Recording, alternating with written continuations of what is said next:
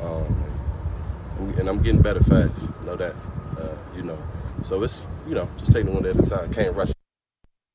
What up, Linnell Willingham, leader of the new school, back with you here on 106.7 The Fan. Want to thank all you for riding with me this first hour of the show. We're here with you until 3:35 before I hand things off to Pete Medhurst and Charlie Slowes. They're in Cincinnati as the Nationals take on the Reds this afternoon.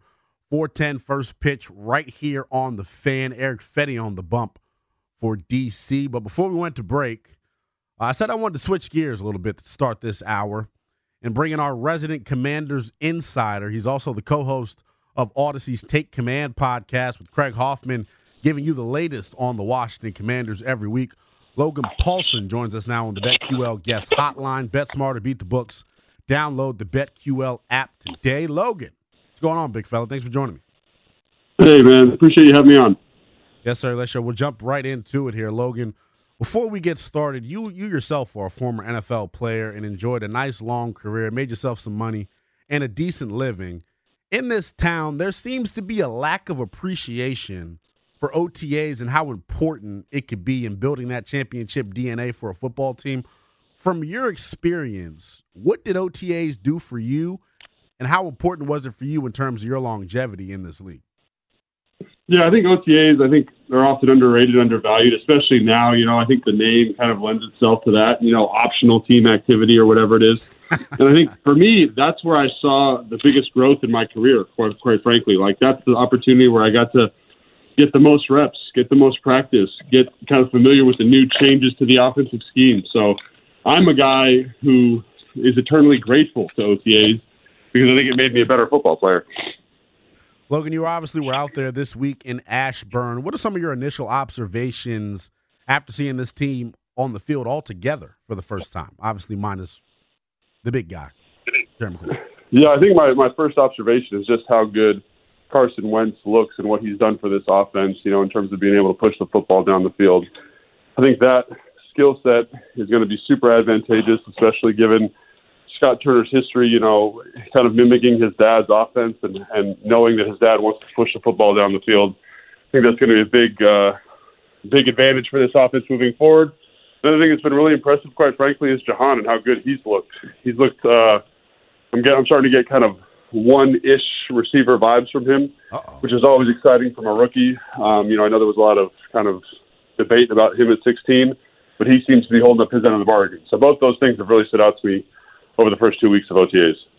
Uh, Scott Turner mentioned that rookie running back Brian Robinson has impressed him thus far. What have you seen from him? I know there aren't pads on right now, so it's a little bit difficult to evaluate the running backs. And if he's able to pick things up quickly, do you anticipate Scott getting more creative in how he deploys Antonio Gibson? Yeah, so I think the thing about um, Robinson that you love is just you love his feel and you love his vision for the running back position. I mean, he is just a guy who knows how to set up his blockers, who knows where the run is supposed to go, who knows um, how to just play the position at a very high level. And like obviously everyone knows his physicality, but I think the way he understands angles um, shows up really nicely, especially even even without pads on. And I'm really excited to see that physical element of his game come to life during training camp when they put the shoulder pads on. But yeah, he has been super impressive, and I think he's just totally strengthen this backfield. And yes, I think it's going to help Antonio Gibson. I think it's going to keep him fresher, and I think it's also going to allow Scott to use him in more creative ways. You know, having uh, you know a three-headed monster back there is is a very very advantageous spot for an offensive coordinator to be in. Logan, let's flip things over to the other side of the ball. There, there was obviously a lot of frustration and head scratching uh, amongst the local media and fan base about the team not bringing in another linebacker. Uh, the team opting to give Cole Holcomb a shot at being this team's Mike linebacker. What's caught your eye defensively, and how have you seen them line up personnel wise in 11 on 11 using these two linebacker look?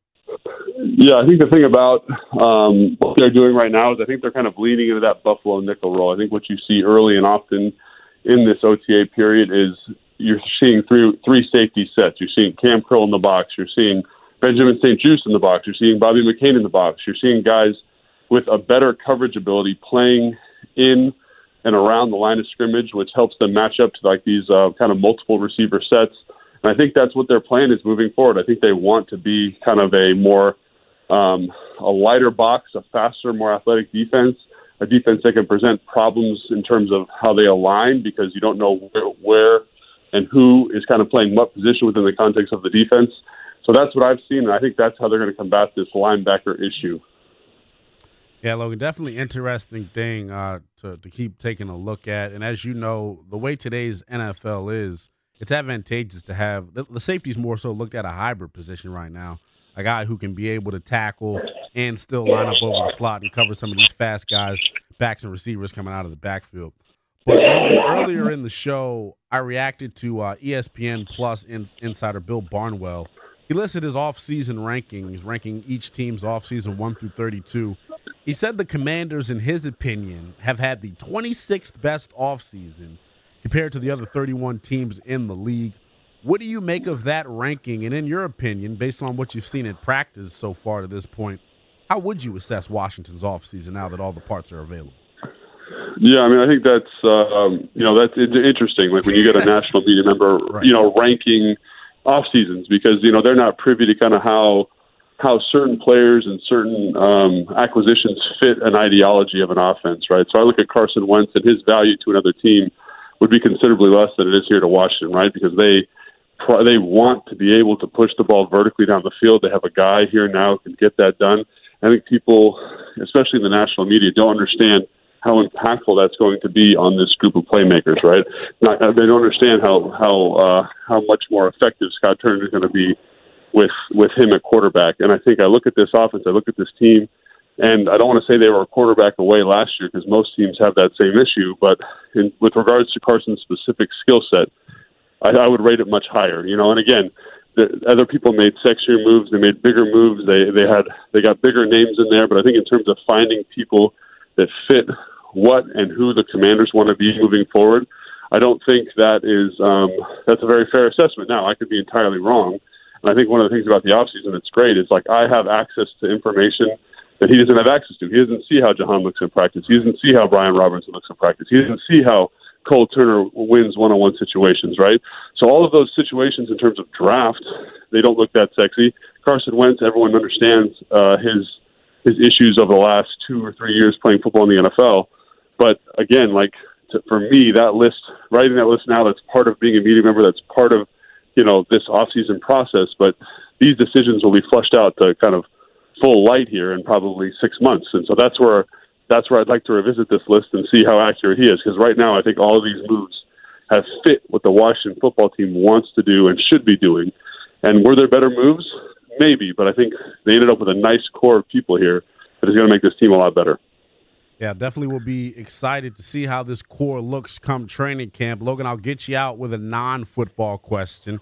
You're a Southern Cowboy. The Warriors in the NBA Finals down 0 1 against the Boston Celtics. Who do you like?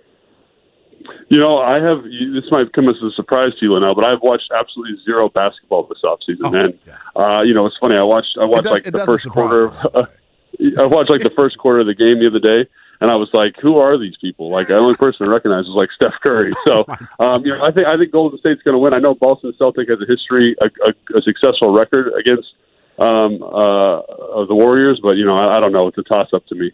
Yeah. Well, look, Logan, I appreciate you giving us some of your time, man. No more basketball questions for you. yeah, there we go. No more basketball questions. All right, thanks, Logan. That was Logan Paulsen joining me with the latest on the Commanders. And don't forget to tune in to the Take Command podcast with Logan Paulsen and Craig Hoffman. You can stream that good content wherever you get your podcast from. But when we come back, we'll continue to take a look at Chris Sims' top 40 NFL QB list. Where does Chris have Washington's new QB Carson Wentz slotted ahead of the 2022 season? I'll tell you that on the other side of this break. Don't go anywhere. Ride with me. Linnell Willingham here with you until 335 on 1067 The Fan. We're also streaming live nationally on the Audacy app.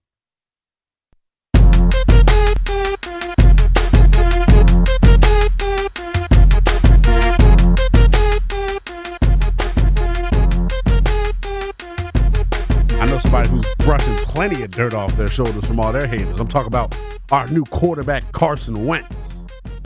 Welcome back. Linnell Willingham here with you until 335, where I'll hand things over to Pete Medhurst and Charlie Slowes. Fanats on deck. They'll get you set for Nats baseball here on the fan. DC and Cincinnati taking on the Reds. But before we went to break, I spoke with Logan Paulsen, and he mentioned the difference in what Carson Wentz does for this offense. But I got a news flash out there for you, ladies and gentlemen. Our new quarterback here in the nation's capital is one of the most polarizing subjects in all of professional sports right now. The way he departed his last two teams, the fact that he's a devout Christian, the fact that there are reports coming out saying he wasn't a good guy in the locker room, all, all kinds of stuff out there trying to slander the new QB1 here in our nation's capital. Everyone with a major platform has pretty much gone on the record and dished their opinions on his exit from Indianapolis uh, and Philadelphia. But in my opinion, I say this who better to dish on Wentz than another former quarterback? Chris Sims of NBC Sports, every offseason, gives his list of the top 40 quarterbacks in the NFL. And I believe it was two Sundays ago when I was on here with you guys. I played the clip of Chris Sims talking about why Taylor Heinicke did not make his list. Chris Sims back at it again. He's now given us quarterbacks 20 to 17. Chris Sims, highly respected around the league for his football acumen. Check out where Chris had Commanders quarterback Carson Wentz ranked and what he thinks about the new signal caller in D.C. Number 20 on your list Yep. this year, uh, an area that he has been in the last three years, and now to a quarterback who got a little bit better than Jimmy Garoppolo in the last few hours. I don't know how he did it. Number 19 on your list. Yeah, this was it was a tight one, and this is where we're going to go with Carson Wentz. We are Carson Wentz, Washington Commanders quarterback. I'm still having a hard time spitting that out of my mouth. It's going to take a while. I literally only said the like Philadelphia and the Colts at the same time there when I was about to say what team he was. I was like the Phil uh, Colts. Uh, uh, but yes, Carson Wentz. Hey, negatives. He's got some of the things Jimmy Garoppolo has. Yeah. I mean, some of the where you just go, oh, you're too smart. You know, you played too many too much football to do this. I Why- will never forget that interception on the screen right by his goal line. Right, and against the Tennessee that. Titans. Yeah. right. I mean, there's there's a number of those type of plays throughout the year, or sacks, or strip sacks, where you go, man, you just played too long. What are we doing? Why are we still sitting there? You've been there for seven seconds. Throw the ball away. Get out of the pocket. Well, he takes a sack. Or the ball gets strip sacked and fumbled. So I, again, I didn't mean to start with the negatives here, but uh, just because we were kind of talking about with Garoppolo, there's You're like, he's moved ahead of Jimmy Garoppolo, but he's been well, there's a lot of similarities to why they're here where they are. Sure. You know, he though, okay, what I would say is, you know, yes, can force the ball into tight windows. Has some of those issues. Won't get off a receiver because he just, I'm going to throw it in there. He's going to come open. Here he comes. I'm going to keep saying on him. No, get off him. Go to number two. Go to number three. No, don't just force it in there and try to throw it in there because you wanted to throw there. There's some of that there. All right. So it's that you talk about you know the dumb interceptions and and those are some of the similarities with Garoppolo. Except here's the difference to me. You know, Wentz can really make some game changing plays and throws. There's a difference there. You know, and again, he's not on the 49ers with Deebo Samuel and George Kittle in the best run game in football. And people got to remember that too. We're all on the same team here. You know, he didn't have that type of talent around him that Garoppolo did. But Pittman was pretty Pittman good. was good. Jonathan Definitely Taylor was awesome. it. Maybe the best running back. the he did really good. I get it. I get it. I, I still don't think we're going to put that quite in the 49ers category quite yet. But, you know, he can stand in there. I will say this the pocket collapsing, people bearing down on him. He's phenomenal that way. He can make big time throws down the field. He can make big time power plays and power throws to what we were talking about with Jimmy Garoppolo. We don't have to always worry about, you know, trying to find a way to get the ball to the receiver eight yards over the middle and find seven different moving parts to do that. They can just call plays and go, damn, it's one on one. There's a 20 yard out route. Throw it. Boom. He hits it. He can make like tight window, you know, aggressive throws and zone coverage, you know, in the hole and cover two. He's reading down the middle. Wait, that safety's cheating. Let me throw a laser in between those two. So those are some of the things he can do that are at a greater level than Jimmy Garoppolo, of course, let alone he's a better athlete and can make plays off schedule. All right. So those things are clearly better than Garoppolo. Now, where it was close and why we're having this conversation, I'm kind of just comparing the two, is he's not nearly the leader or the person that Jimmy Garoppolo is. Does not have that effect. I mean, we're seeing two years in a row where teams are like, please leave the locker room. We'll, we'll, we'll stop it right there for right now. And, and I'll continue to play some of this on the next segment here.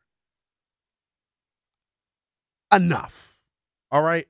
E- enough and and I and I asked our producer Denton Day to stop on that that line specifically. Chris Sims, were you in the locker room with the Indianapolis Colts a season ago? Chris Sims, were you in the locker room with the Philadelphia Eagles two seasons ago? The answer is no.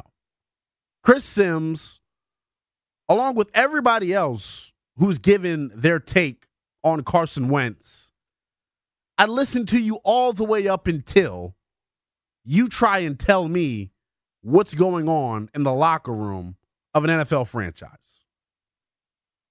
Now, I get it. Chris Sims has played football at the NFL level. I believe he lasted five seasons, was a backup, right? So he at least knows what it's like to have that locker room camaraderie and how important it is to have that, especially at the quarterback position. Now, this is where I want to draw the line because I think there is a distinct difference between a guy being quote unquote not a good leader and just being more reserved and quiet, which is kind of what I've taken from corroborating the evidence I have so far on Carson Wentz. Because we've now seen multiple players come out in defense of Carson Wentz, the person. Carson, Bent, Carson Wentz, the human being. Prominent figures on the Indianapolis Colts. All pro linebacker Darius Leonard was heated when the team made the decision to trade Carson Wentz. Heated. Went out to Twitter to even defend Wentz. John Taylor, the running back last year in Indianapolis, quick to go to bat for Carson Wentz. I don't know if you guys watch Good Morning Football. Torrey Smith, a regular contributor to the show, former teammate of Carson Wentz when he was in Philadelphia, went on a whole diatribe of why Carson Wentz will be successful and in June of 2022, finding guys who are in support of Carson Wentz is like trying to find a needle in a haystack. There just aren't that many people in defense of Carson Wentz right now. And I get it. I, I really do truly get it. And like I said, he's turned himself, and I really think it's no fault of his own has turned himself organically. I'll, I'll, even go as far as to say that. He's done it organically. Carson Wentz is one of the most polarizing quarterbacks in the National Football League right now. Everybody that sits in the chairs that I sit in has an opinion on this young man and his character and what type of leader he is and how he is in the locker room. And we'll continue to play the rest of Chris Sims' comments when we get back from break. But I had to stop it right there because we got to stop. Just stop. You look ignorant, quite frankly. How would you feel if somebody of another parent, let's let's use it like this. For all my people out there who have kids, I'm 24, I know nothing about kids. Don't have children. Don't plan on having any anytime soon. You guys know how it is when you go drop your kid off at daycare in the morning. Oh wow, I can't believe Susie put that on little Jimmy. I can't believe I can't believe she let her walk out of the house like that. What if the parents from the carpool dropping off to elementary every morning tried to make an indictment on you as a parent and your parenting styles without even being in the damn house? That's how I view the pundits and analysts that use their platforms to come out and try to tear down Carson Wentz, the person. And that is where I've made it a point of emphasis. I'm going to draw the line every single time. Not my quarterback. You won't get on your platform and speak negatively about my QB1. And now I'm peeling back the curtain here. I'm a fan. So I take all this very personally. I'm a young fan at that. One that hasn't been around long enough to view and remember the glory days of this franchise. Hell, I wasn't even born. One playoff win for this organization since 2005. So when I feel there's a sense of hope for this organization, I draw myself to it. Now, I'm the same guy when I first started working here a summer ago who came on these airwaves and said I was the leader of the Heinicke Hive. I was the number one Taylor Heinicke defender. But then the Buffalo game happened. And I quickly changed my tune because once I see evidence on the football field that a guy can't do it, I played high school football. I got recruited to play college football. I know the game. If you can't do it, you can't do it, right? Now, it was clear last season that physically Taylor Heinicke could not do it. You know who that's not the case for? Carson Wentz. Because when you go out and throw for 27 touchdowns and seven interceptions, 20 touchdowns and seven interceptions, excuse me, you get looked at a little bit differently. When you have the experience and talent and upside that Wentz has and has displayed in this league, let's talk about that. Quit talking about what he is in the locker room, what he is around his teammates. Because quite frankly, you don't really know. It's all he and she said. You heard a friend's friend say this to his cousin. Like it's there's no I want a direct source. I want a primary source. Go back to my college days. I want a primary source. Somebody who was on the scene.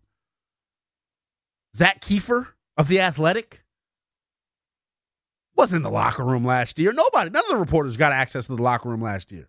And and he, and not even trying to go after Zak. Zak does great work for the Athletic, covers the Indianapolis Colts. He is the one that I feel pushed this narrative that Carson Wentz is such a bad person. And I'll continue to get into more of what Chris Sims had to say about Carson Wentz on the other side of this break. And I'll tell you why, even though Sims only has Wentz ranked as the 20th best quarterback in the NFL, it's more than enough for the Washington Commanders to be competitive in 2022. Don't go anywhere. Ride with me. I'm Linnell Willingham here with you on 1067 The Fan. We're also streaming live nationally on the Audacy app. We didn't care about how much draft capital they had to give up. We care about the end results. And it ended up in the Rams winning a Super Bowl. Let's go to Paulie from the 757. Tapping in with me on the MGM National Harbor listening lines. Tapping in with me, Paulie. What do you how much better do you think Washington will be if they get top 20 quarterback play from, from Carson Wentz? Hell to the W, man. Hell to. Look, man, they only gonna be. This is not just about the quarterback, man. This is about the complete team. You know, this is about Ron Rivera. This is about Scott Turner. That's the key. Scott Turner and Carson Wentz, and hoping that Scott Turner don't stay pass happy, because it, it, there's a lot of weapons on this team on paper. Let's say that on paper, there's a lot of weapons on. On paper, team. they look great.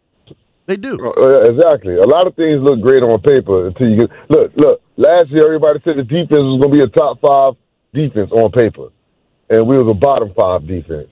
And that's another thing. You know, the defense got to help out the offense. So to, to me, this, is this is not just about Carson Wentz. Yeah, we need him to be uh, top twenty, and, and, I, and I don't mean like you know the best or top five, just somewhere in that top twenty range. You know, and, and we also need the defense to be in the, in the top 15 range, you know. But I do like the Carson Wentz thing. I'm not gonna say and compare him to Matthew Stafford because that's a, a, different situation. You know, Stafford wasn't coming off uh, uh, some suspect years. He was just playing with a, wasn't a doing a lot of winning though. Hey, Hey, hey, Yeah, he wasn't, on, he doing- was he with wasn't doing a lot Who of wins winning, in. Detroit? Like you Who said, wins in Detroit, man? correct. Like you Who said, wins to your in point, Detroit? to your point, to your point, it's about the supporting cast around him as well. Matthew Stafford, evidence of that. As soon as he got into a situation where the sum of the parts were as good as he was as a quarterback, you see what happened. They went to the but he wasn't Bowl. coming. He wasn't coming off where he personally was struggling himself, also though. So we got to see if, if, if Winston. And people keep saying, "Oh, get back to a certain." No, we got to see if he's evolved into a better quarterback. Right. You know, because sometimes, you- sometimes when you have a downfall, it works in, in your favor. No, I definitely agree with that, Paulie. I appreciate the call. You know what I mean? So, yeah, got- we gotta hey, get ready. appreciate you, Linnell, man. Yes, have a great afternoon, man. Yes, sir. Appreciate you tapping in with me, Paulie. Got to get ready to wrap it up and go to break here. But but I'll but I'll close this segment on this. Carson Wentz last season, 20 touchdowns, 27 touchdowns, seven picks. How can you sneeze at that? Washington hasn't gotten that type of production from the quarterback position since 2019? Since Alex Smith was the quarterback of this football team, we haven't had a guy with the physical gifts that Carson Wentz presents at that position. We just haven't. Call a spade a spade. And RIP to the late Dwayne Haskins. He is the closest thing from a physical standpoint to what Carson Wentz is. And I think, as Logan mentioned when he was on with us, Carson's going to be able to unlock a different part of Scott Turner's offense that we haven't seen in his three years at the helm as offensive coordinator. We'll get ready to take a quick break here. When we come back, we'll switch gears a little bit. We'll take things over to the NBA. Talk about our local basketball team here in town, the Washington Wizards, and how their roster kind of resembles the Boston Celtics. What did they do different that the Boston Celtics did? You see, everyone in Boston before this finals run were clamoring to break up the pairing of Jaylen Brown and Jayson Tatum. Same thing that happened here in Washington. They got frustrated with the injury situation with Bradley Beal and John Wall. We'll get into some things. Should we trade Bradley Beal? And if we aren't going to trade Bradley Beal, how much money is he going to command? We'll get to that on the other side. I'm Linnell Willingham. This is 1067 The Fan. We're also streaming live nationally on the Audacy app. Then they won't mind giving you a max deal if you're Bradley Beal. Linnell Willingham back with you here on The Fan for about another half hour or so before I hand things off to Charlie Slowes and Dave, excuse me, Charlie Slowes and Pete Medhurst for Nats on deck. They're out at Great American Ballpark as the Nats and Reds getting set to play game three of a four game series. Now, before I went to break, I talked, I teased talking about our basketball team here a little bit as we sit right now, six days away from the NBA draft next Friday night. Washington currently holds the number 10 selection.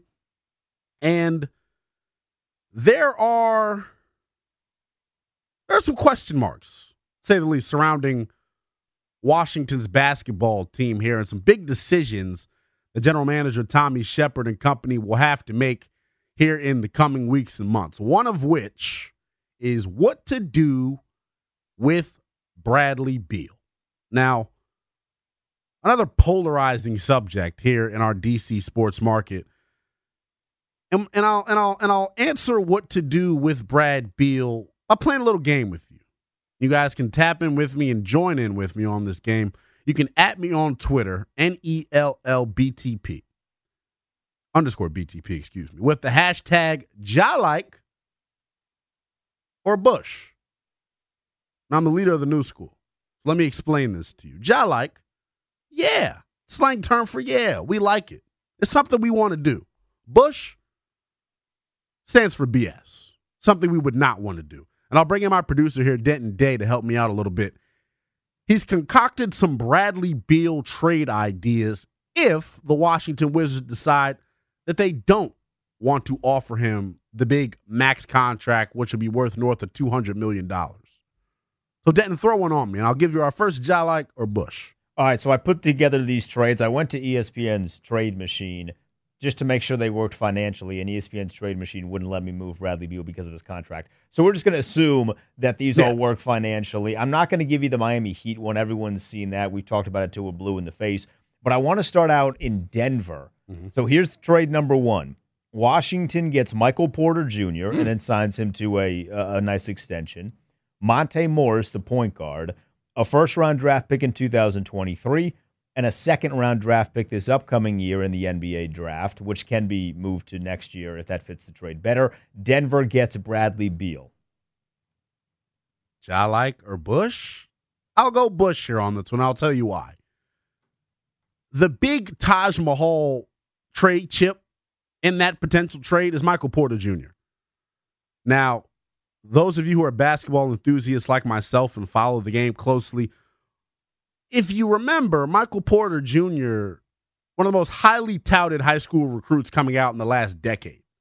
I mean, it wasn't that long ago. He's only been in the year four years, I believe. And Yeah.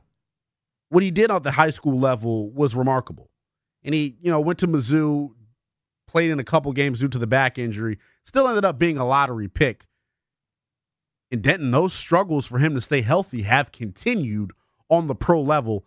And that is why I say Bush to this specific trade, because I don't want to get back damaged goods in return for a guy who has proven to be extremely durable. You know, here in the last few seasons, talking about Bradley Beal. And I also don't like that we're waiting until next year to get any significant draft capital back. This draft that we have right now, multiple generational talents, according, you know, to the pundits at ESPN and all the people out there who do their draft rankings. So I'll say Bush to this one. I do like Monte Morris though. Yeah, he, he's a good player. All right, trade number two. Working with the Utah Jazz here. The Wizards would receive Donovan Mitchell, Jared Butler, Rudy Gay, and a future draft pick.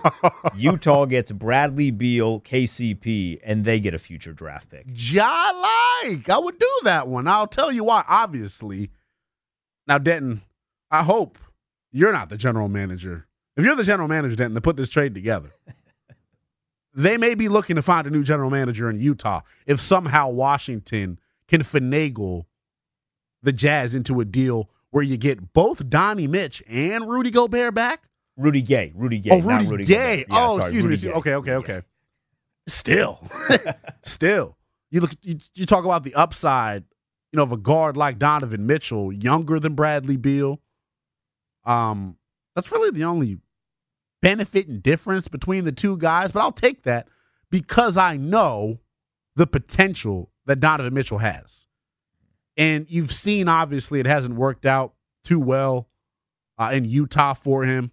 Combination of things. Him and Rudy Gobert don't seem to get along very well, which is a big no no when two of your stars can't coexist.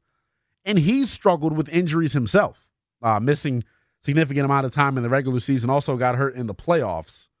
I say John like to that deal though, because man, it's rare that you're going to get a player back in the same caliber, you know, for Bradley Beal the the big trade chips and a lot of these deals for for for Beal potentially getting shipped out of Washington, the return for DC is going to be mostly made up of draft capital and rotational pieces.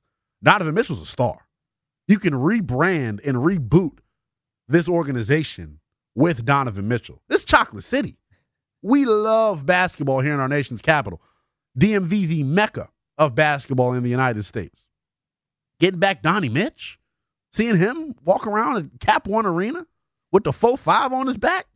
Not like the 4 5 that Gilbert Arenas brought into the locker room huh, years ago either, I might add. Yeah, I'd love it. I could give me Ja like to that one. All right, final one here. Working with the Detroit Pistons, Washington receives the number five overall pick this year, mm. A first round draft pick in 2023, mm-hmm. another first round draft pick protected in 2025, Jerami Grant, Saddiq Bey. Detroit gets Bradley Beal, and then a second round draft pick at some point down the future. Now, I'm, I'm getting first reaction here as we're on the air. I like that one. I'll, I'll go Ja like to that one. Here's why. The draft capital that you're receiving in this deal from Detroit, you're essentially getting two top five picks because no matter what the Detroit Pistons add to their core next year, I still expect them to be picking in the lottery. So you're now getting this year's number five overall pick in a in a class like I mentioned earlier, where there's generational talent. You're getting that. You're getting Saddiq Bey, a young man who has continued to get better as each year in the NBA has gone by. He represents exactly what Washington wants to be identified with on the defensive end. A scrappy, gritty guy, three and D, who just does it all. Swiss Army knife for you. Can guard multiple positions. And can shoot the basketball. And, and he is an ascending player. You know, which is unlike some of the packages we've seen uh, in the other deals. So yeah, I like to that one. I definitely think if Washington can get Detroit on the phone, make that deal in a heartbeat. There, there are there is uh there should be no hesitancy from from Tommy Sheppard and company to go out and make that deal. We're getting ready to get to the top of the hour here. We got to take another break. When we get back on the other side, Matt Weyrich, Nationals reporter for NBC Sports Washington, will join us. We'll get him to react to the Bobby Blanco tweet that Stephen Strasburg has a locker room in Cincinnati.